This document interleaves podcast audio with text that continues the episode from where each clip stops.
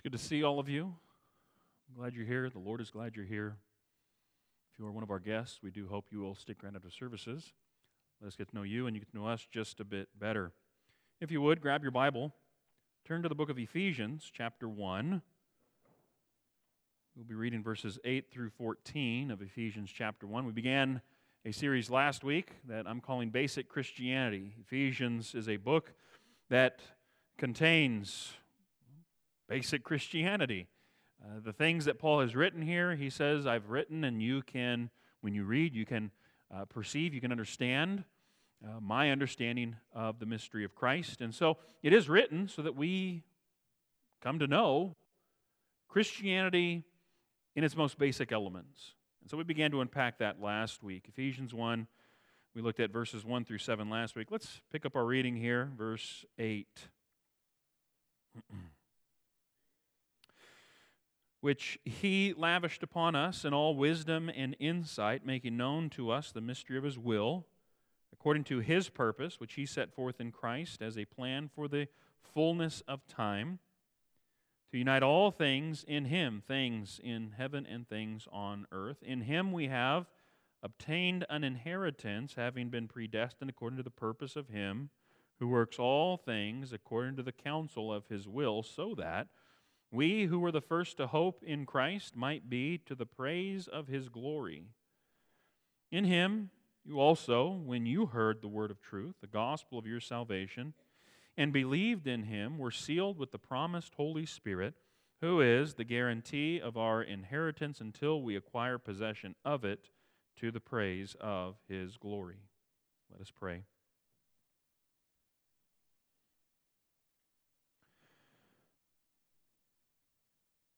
Now unto the King eternal, immortal, invisible, the only wise God, be honor and glory forever and ever. We call upon you, most wise God, to enlighten the eyes of our hearts that we might be wise unto the things that you have revealed. We pray this through Christ our Lord. Amen.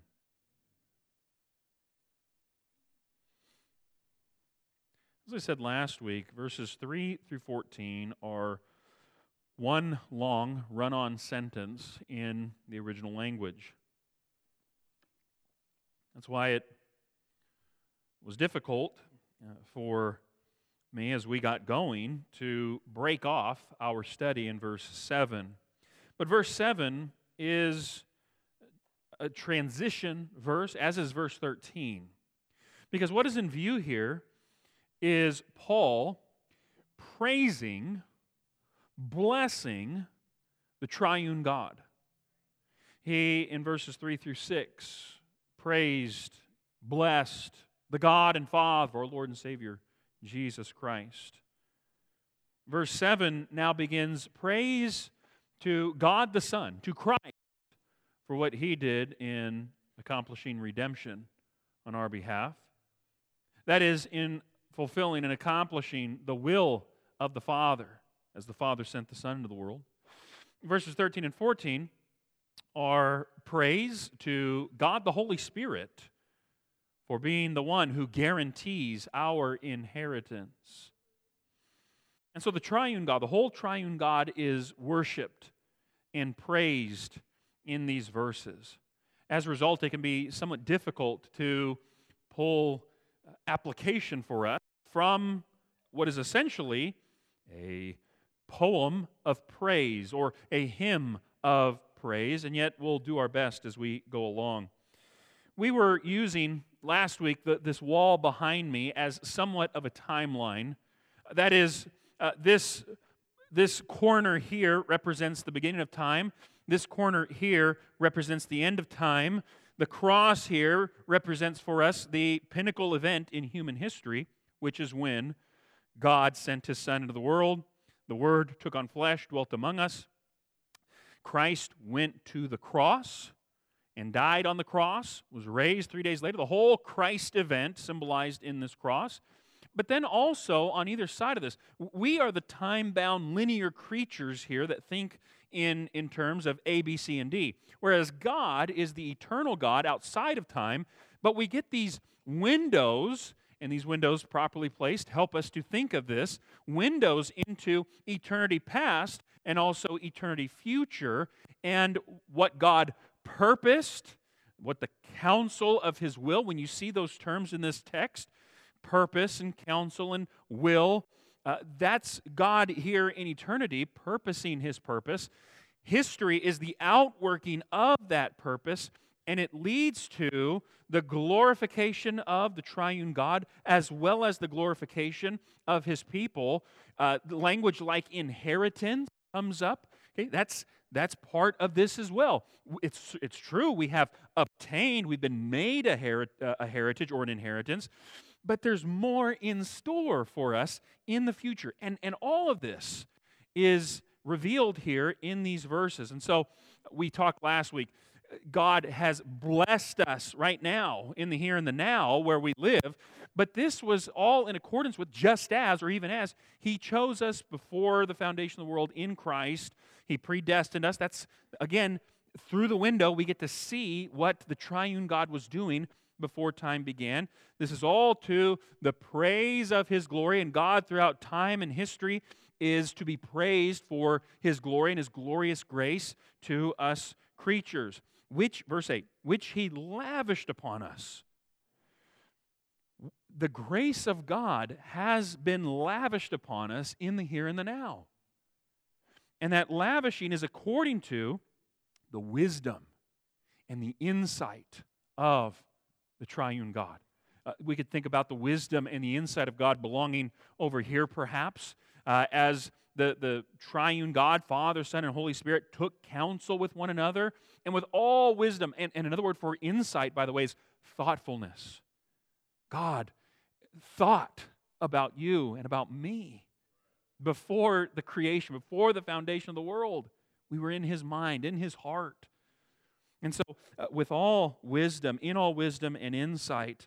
But now, verse 9, he's making known to us, and I believe this is, this is uh, a summation of all of human history leading to the cross, which is the supreme demonstration, the supreme revelation of the wisdom and insight of God. But all throughout this, whether we're talking about Abraham, Isaac, Jacob, Moses and the Exodus, all that the prophets prophesied and predicted, the covenant with David, the covenant with Solomon, all of this history is God in, in bits and pieces and glimmers and glimpses, making known the mystery of his will. But now that mystery, which was kept hidden for long ages, has now been revealed.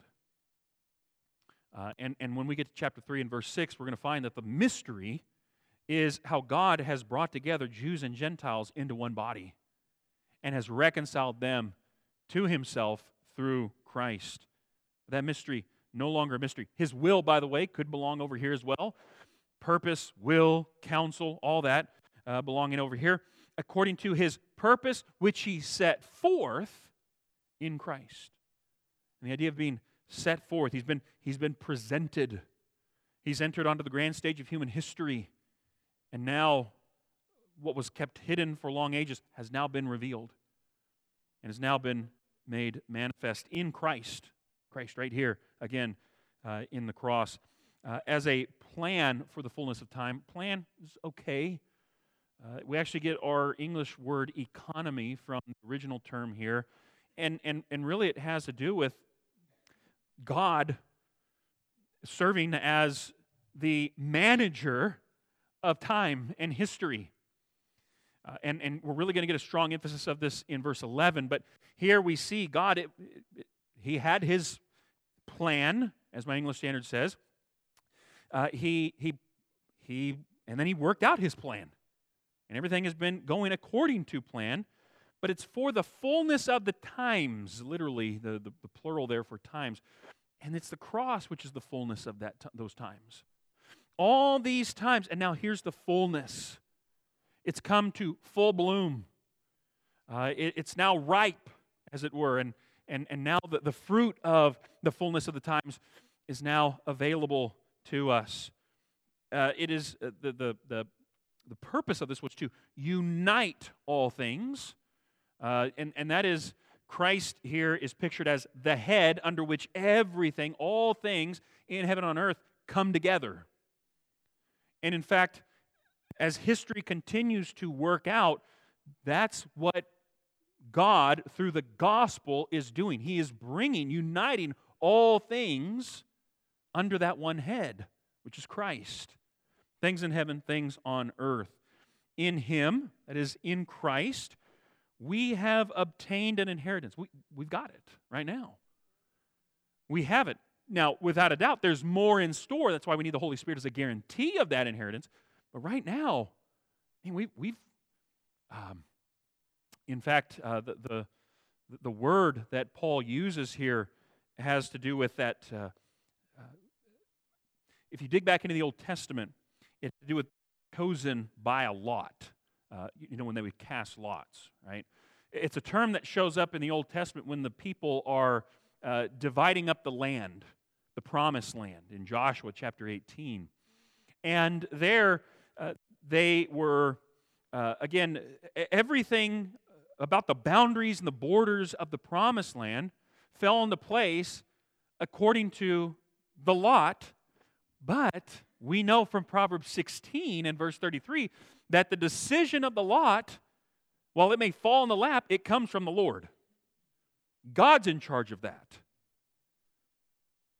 Which is important for us because this word, as Paul is using it here, is saying that, that what Israel was and, and what God was to Israel, that's ours now in the church. And God will be to us what he was to Israel under the old covenant. And we shouldn't think about this being made an inheritance or, or obtaining an, an inheritance as, as something left to chance. Nothing is left to chance because we've been chosen according to the wisdom and thoughtfulness of God, having been predestined. And predestined is one of those words that belongs over here. We get that glimpse through the window of the Father, Son, and Holy Spirit at work. We have obtained this inheritance having been predestined according to the purpose of Him. Ready? who works all things according to the counsel of his will. It could, it could be translated like this he is, God is the one who is working all things. Let me just pause here for a moment and, and think about this for just a second. You know, I think one of the reasons that people fail to serve God why they refuse to live in relationship with God is because for them, God, he's, he's kind of far off. Right? He's, he, I can't really touch him. He's, he's distant. And so, because of that, because of that distance, I don't know that he's really involved with me or, or with us. He doesn't really have his hand in things. And so we're just kind of down here doing our thing, and God's kind of up there, over there, doing his thing. I think that's, that's a big stumbling block for many people. This verse demolishes that with prejudice, by the way. Because here is Paul saying, no, no, no, no, no. We should not think of God as far off and aloof and uninvolved. God is the one who is working all things. He's involved, he gets his hands dirty. He's intimately involved with his creation and with his creatures. And by the way, he's working all things according to the counsel of his will. That is, when the triune God took counsel and determined their purpose, their will.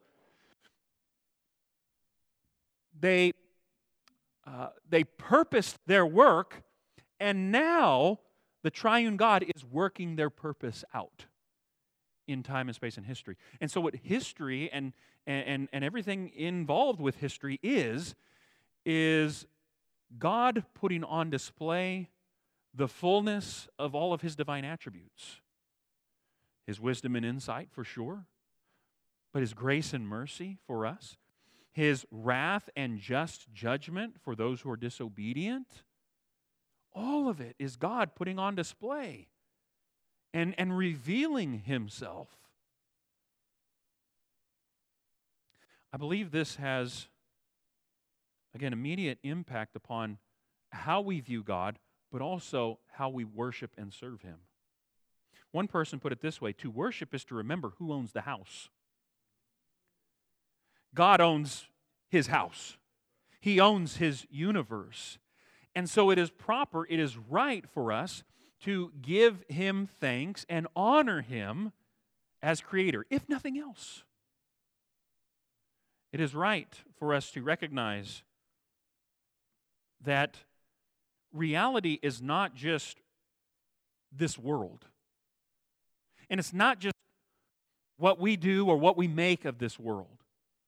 That there is a reality even more real in back of what we see in this world. And that is the reality that God is intimately involved in establishing what reality even is. That the basis and the foundation for our existence is rooted in the fact that God is working all things out according to the counsel of his will. Couple this with other things that Scripture says about, especially about Christ. Christ is the one who he, he holds all things together. Colossians 1, uh, verses 16, 17. How Christ is the one who, uh, and, he, and even God is the one who upholds all things by his powerful word. Hebrews 1 and verse 3. No, we are not left to our own devices to try and you know create a reality as we think it should be or as we see it. In back of our world is the reality that God is the sustainer, the upholder, the one who holds everything together, and then the one who's working all things out according to the counsel of his will. You want the supreme demonstration that God is keenly involved, intimately involved with his creation, look no further than Jesus himself. Where the creator, Christ is our creator, stepped in to his own creation, took on flesh, and dwelt among us. No, our God is, he's right there with us every step of the way. And so it behooves us to serve him to worship Him, to give Him honor, to give Him praise. That's, uh, that seems to be uh, what is taught here, at least indirectly.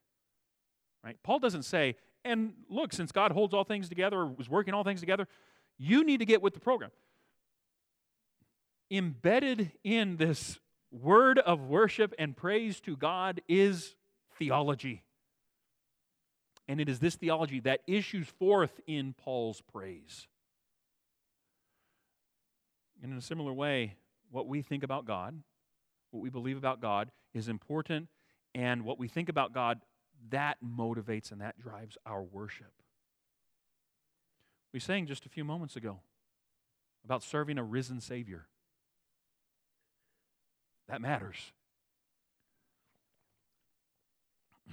God is working all things according to the counsel of His will.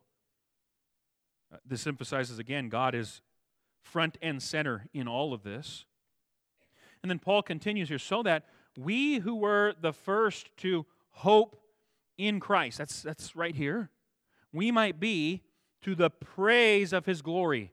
And again, I, I think this is a glimpse through the window of eternity future for us. That we will be to the praise of his glory.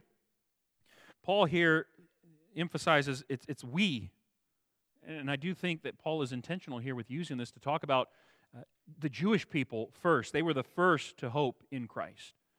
Again, we know just from the history that is recorded in our New Testament, the gospel went to the Jewish people first, and then it went to the Gentile world. You see this played out in the book of Acts. We're going to be to the praise of his glory, Paul says. But then he says, verse 13, in him, that is in Christ, you also. So, from the we of the Jewish people to the you of the Gentile people, Paul is pointing to all non Jews. You also. And here again, we see the international scope of the intention of God. That it's not just for the Jewish people, but this has exploded out into the world for, for the world. Thank God, by the way, because that includes all of us uh, Jewish folk or, or Gentile folks sitting here this morning. You also, when you heard the word of truth, and that's taking place right here, the word of truth, God, and it's a true word, right? There's Pilate was the one who asked, What is truth? People continue to ask that even today and philosophize about it. Paul says, We know what the word of truth is it's the gospel, the gospel of your salvation. There is no truer word than the gospel of your salvation. You heard it. Faith comes by hearing, hearing by the word of God, the word of Christ, right? Yeah, that's, you heard the word, and then you believed in him. So here's your faith. Faith coming by hearing. Hearing the word comes first, and then faith is produced by that. But what is interesting is the way this is written in the original language, the emphasis is on the sealing. The, the, the primary verb here is you were sealed with the promised Holy Spirit. You were sealed. And, and in fact, all these things are connected hearing, believing, and then the seal. And, and the seal, uh, back in their day, some folks may still do it if they like uh, old things, antique things. When, say, a dignitary were to write a letter, they would fold that up, would put a bit of wax over, over the fold, and then they would take a ring, a signet ring, and they would press that into that wax. And that would seal that letter as that wax cooled. It was sealed with the seal.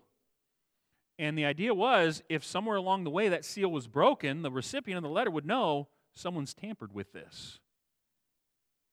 In a similar way, that's how the Holy Spirit is depicted here as, as the seal of God's signet upon us why he can be our guarantee of our inheritance.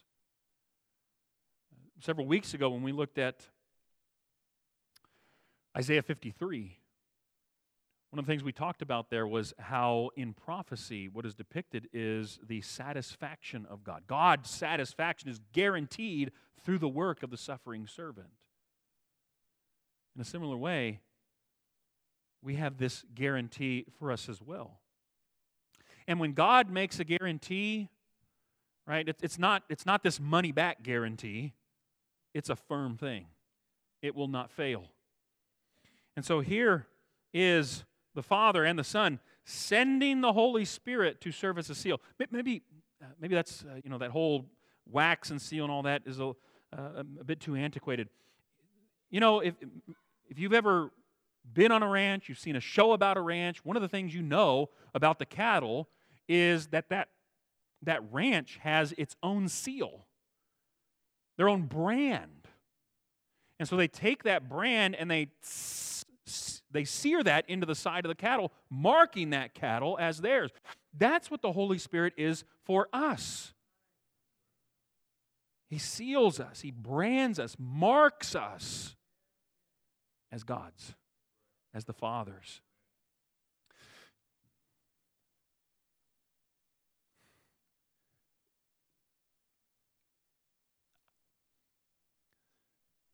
The reality that we talked about just a moment ago is that we live life with the Father, the Son, the Holy Spirit. The reality is we live life with the triune God. Again, that is the experience that Paul is leaning into as he writes this song, this hymn of praise to the triune God. What that means for us today is as we live life with the triune God, you live life with God the Father. What does that mean? It means, well, as we've already seen, we've been adopted as sons and as daughters into the family of God. And we now have all, we have access to all of the, the privileges and the prerogatives, all the blessings that God the Father has for us. What kind of blessings? Blessings all mine. That's the title of the sermon, right? Leaning into uh, one of the, the songs that we sing Blessings all mine and 10,000 beside. Everything we've talked about here, every spiritual blessing is ours in Christ Jesus, including uh, here, start in verse 4. We've been chosen in Him, uh, holiness and blamelessness before God, the love of God. What a blessing. Predestined, adoption, uh, the, the, the glorious grace of God. The redemption that we have in Christ Jesus, the forgiveness of all of our sins. There's the riches of His grace again. Having the mystery of God made known to us, having Christ as ours, claiming Him as ours, and we are His. Being united in Him, this inheritance that's been talked about, an inheritance that while we experience a bit of it now, and it's, it's glorious even now, there's even more in store. About the glory of God, the, the Holy Spirit who was promised and now promise fulfilled. We have the Holy Spirit. We've been sealed with the Holy Spirit. How about the blessing of the gospel? Salvation, the blessing of salvation.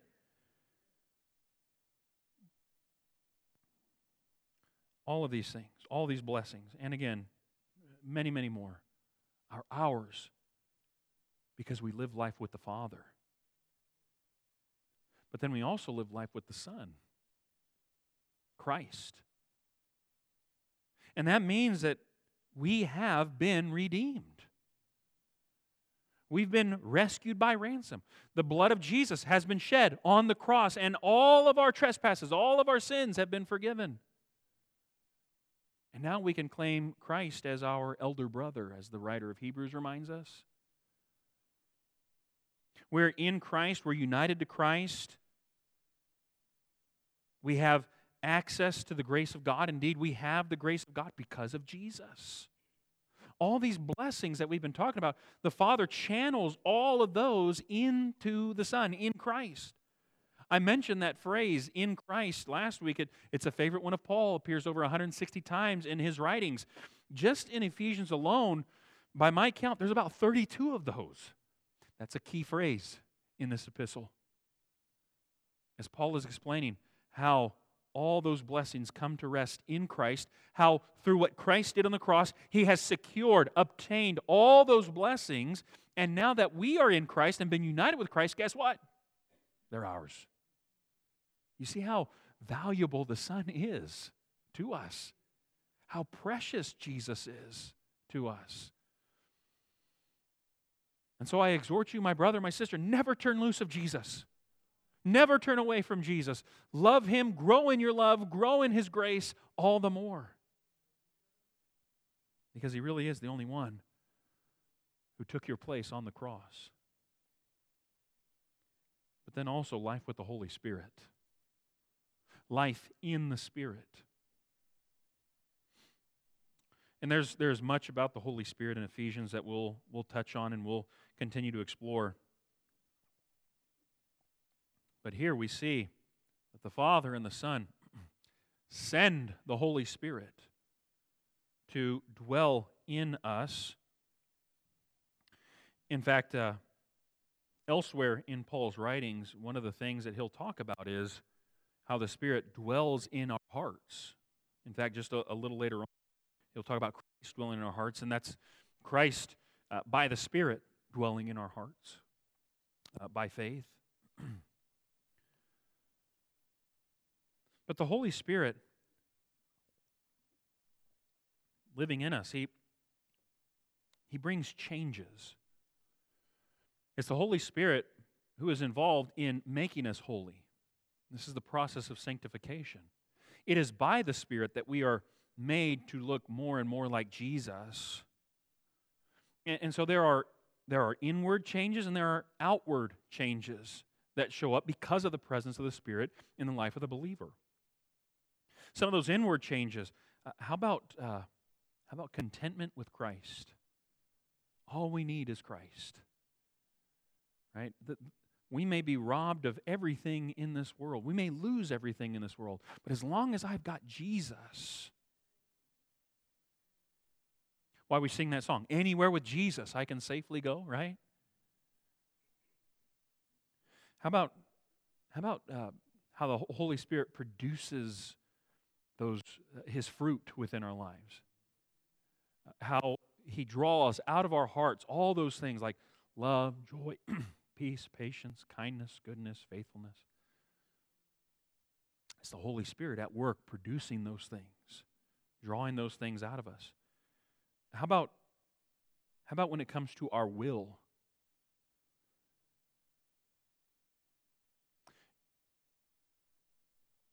The, the Holy Spirit is at work in changing and shaping, conforming our will to the good, pleasing, and perfect will of God. Why we can come to a place where we, like Christ, can pray, Not my will, but yours be done. And, and that's really the, the purpose of prayer is, is to, uh, one of the big purposes of prayer is to change us so that we want the things that God wants. These are some of the inward effects of the Holy Spirit. What about some of the outward effects? In other words, things that we can see. And, and look, your life will look different when the Holy Spirit is living within you. It, he's going to change your life. Your life may, it, it was a mess because we're sinners. And sin makes a mess in our lives. And look, everyone's sin is different. Your sin's different than my sin, different than your sin, different. But as we are conformed to the will of God and conformed to the image of Christ, those sins, we, we no longer want them. We hate our sin and we abandon our sin. So our former life, very different than our current life as we live life in the Spirit. That's part, by the way, of those inward effects. He, the Holy Spirit changes our affections and our desires. We don't want the same things that we used to want before He came into our life.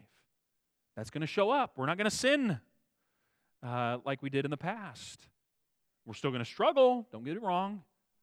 We're, the flesh is still there, the world is still real, the, the spiritual forces of darkness still set up against us. But we are learning to sin less. Remember how we talked about the, the Holy Spirit's going to draw love, joy, peace, patience, kindness, all those things out of our hearts? Well, guess what? That's going to, that's going to manifest in your life. It will be seen. You, you, you may, in the past, have been just a, a sour faced curmudgeon who didn't like people. Now the Holy Spirit's, it's going to take time. I get it, right? But over time, now there's joy and, and I'm at peace with other people and, and, and I love my brothers and my sisters. And that's, those are demonstrations of the Holy Spirit at work in our life. And as the Holy Spirit is conforming our will to the Father's will, that also means I'm going to have an active interest in the Lord's work. Again, prior to conversion, you, you had no interest in, in the work of the Lord. You had no interest in the church. But now, as a Christian with the Holy Spirit living within you, now you're, you're getting involved.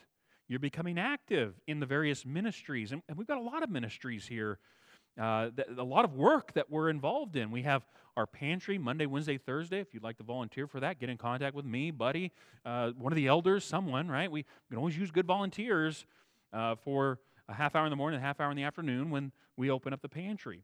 We have our Showers of Love ministry that goes on every Thursday. Uh, uh, again, lots of work going on here.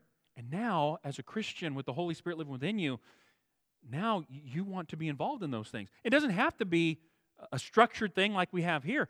Maybe just on your own, you're involved in personal work, as we used to call it, right? Evangelism, outreach, sharing the gospel with other people. I was encouraged this morning. One of our brothers came up to me and was telling me about his encounter with someone on the job, on the work side, and, and how he was able to invite that person to church. And it was a spiritual conversation, divine appointment. Now you're looking for those opportunities where you can share the gospel with them, invite them to church, pray for them. These are all ways in which the Holy Spirit brings change to our life. That impacts the here and the now. Verse 14 the Holy Spirit is the guarantee of our inheritance until we acquire possession of it.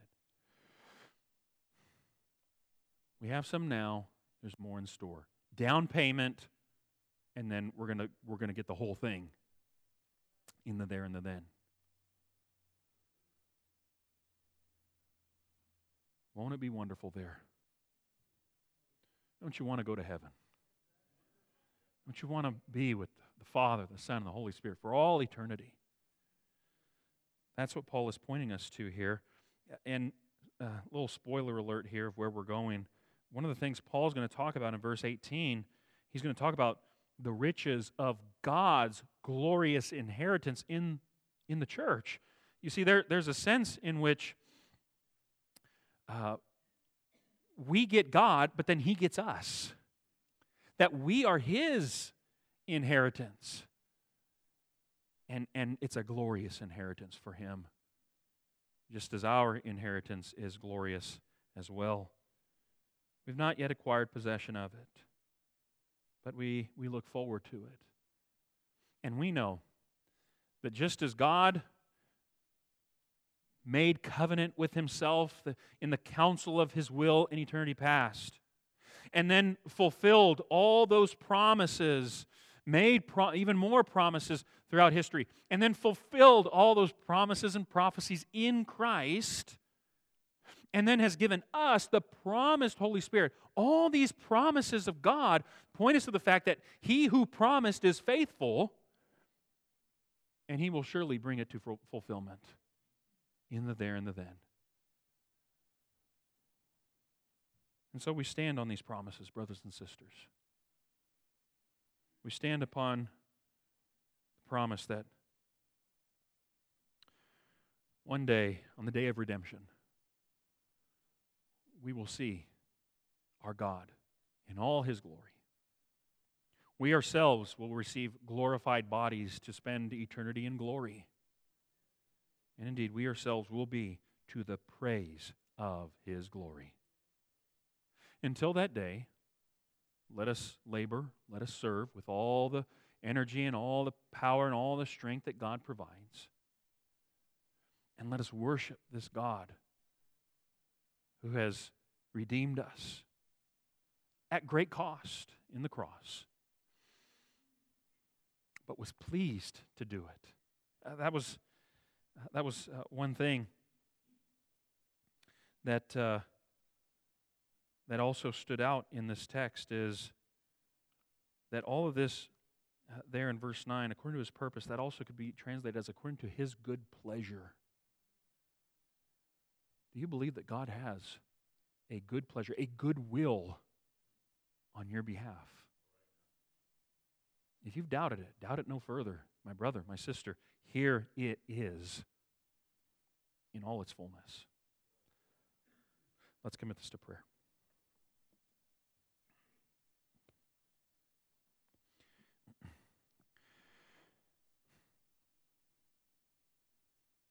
Your wisdom is unfathomable.